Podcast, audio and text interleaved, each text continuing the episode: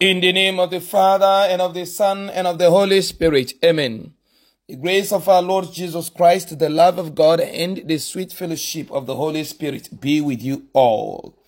Good morning, dear children of God, and welcome to Tuesday of the 17th week in ordinary time of the church's year. Today being the first day of August 2023, we celebrate the memorial of Saint Alphonsus Maria de Liguori. Let us invoke the person of the Holy Spirit to come dwell in us. Come, come, come, Holy Ghost, come. Come, come, come, Holy Ghost, come. Holy Ghost, come. Oh, come, oh, oh come. Holy Ghost, come. Oh, come, oh, oh. Come, come, come. Beloved children of God, the title of my homily today is Remain in the tent of God. Remain in the tent of God. The first reading today is taken from the book of Exodus, chapter 33, from verse 7 to verse 11 in chapter 34 from verse 5 to verse 9 and verse 28. The gospel reading is taken from the gospel according to Matthew chapter 13 from verse 36 to verse 43. Saint Alphonsus Maria de Liguori was born in a village called Marianella in Italy on September 27th, 1696. He was a practicing lawyer. After losing an important case in a court, he entered the religious life and was ordained a priest on December 21st, 1726. He wanted to serve the poor people in the slums and founded a congregation of the Most Holy Redeemer on November 9th, 1732. For this purpose, the members of the congregation are generally called Redemptorists. He was appointed as the Bishop of St. Agatha in 1762, but retired from the office of the Bishop in 1775. He was a spiritual writer and was considered as a great theologian. He wrote 111 works on spirituality and theology. He spent every minute usefully and for good purposes only. He died on August 1st, 1787. He was beatified by Pope Pius the 7th on September 15th, 1816 and canonized by Pope Gregory the 16th on May 26, 1839.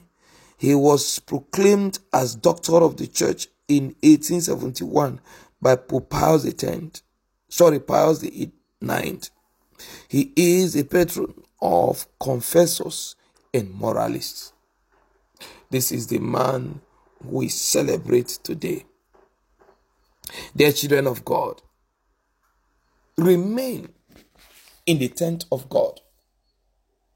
Do not depart from the tent of God. Do not depart from the camp of God's people. Do not depart from the ways of the Lord. Do not depart from the path of righteousness.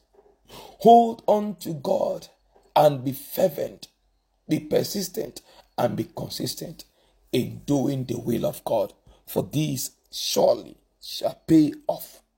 In the first reading today, Moses will always go outside the tent, the camp of the people of Israel during their sojourn through the wilderness to encounter God in the tent. And his servant, Joshua, will always remain in the tent.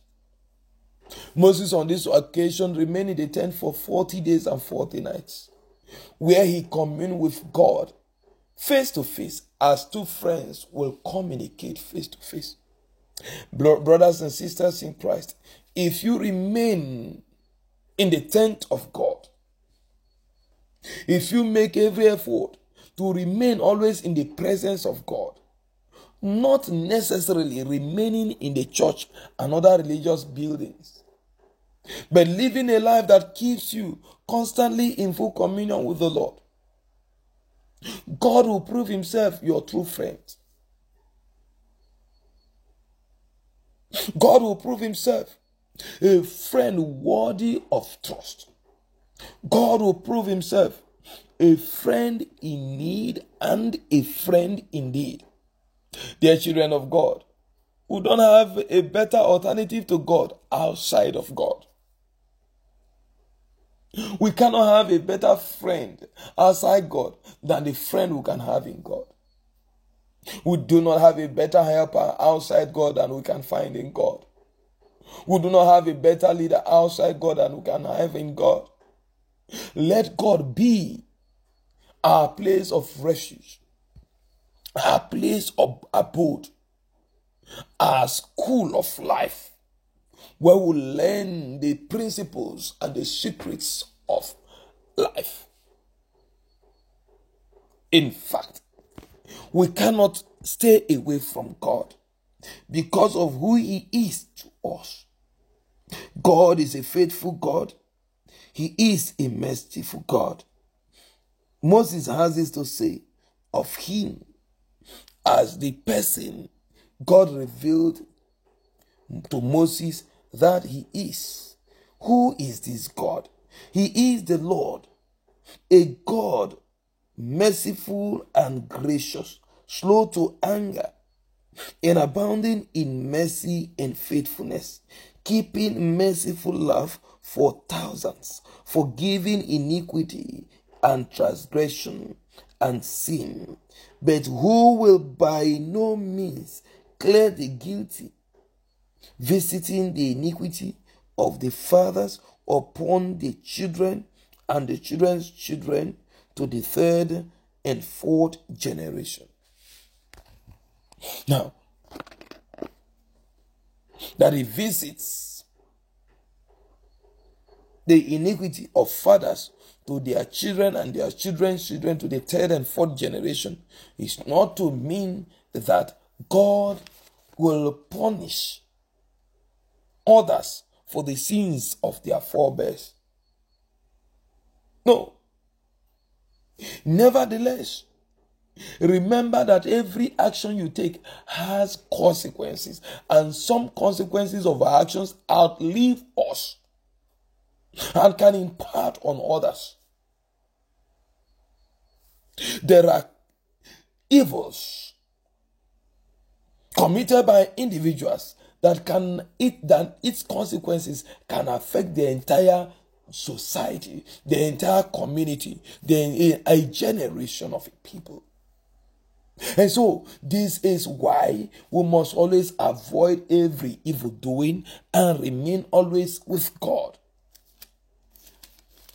When we remain with God, we become like the apostles of Christ who will have the privilege of coming to Christ in the house being in the presence of God to understand the secret mysteries of the kingdom of God and grasp, come to terms with the meanings of the parables. Because we live in a world where both the righteous, the upright, and the wicked will have to cohabit, will have to live together, will have to mingle and interact. Just as God has sown into our lives the seeds, the seed of His word that is meant to grow and bear good fruits. So too the devil has sown into the life of his own children, the workers of the kingdom of darkness, the seeds of evil, wickedness, corruption, all forms of debasing ways of life. And we, as the children of God, must remain always on the side of God to enjoy the fullness of the presence of His Spirit that will enable us to live the life that will cause the seed of the Word of God in our lives to grow and bear fruits, fruits that endure, so that people will see our good works and glorify our Heavenly Father. We need God to be able to stay on the right path, to stand for justice, for righteousness, for high moral standards, for that which is right in a society where there is so much pressure to be bad. Beloved children of God, we need to remain in the presence of God because there will always be times of difficulties, trials, and challenges. Only God can sustain us through those times. We pray, therefore, that as we begin the new week, I mean the new month of August today, the glory of God will continue to abide with us, even as we remain constantly in His tent by doing His will through Christ our Lord. Amen. Please remember to join us in our beginning of the month intensive prayers and novena by praying from the first day of August to the ninth day of August with the following scriptural passages. The Gospel of Luke chapter chapter 1 verse 30, the Gospel of Luke chapter 2 verse 10 to verse 14, and the book of Psalms chapter 32, chapter 91, and chapter 112.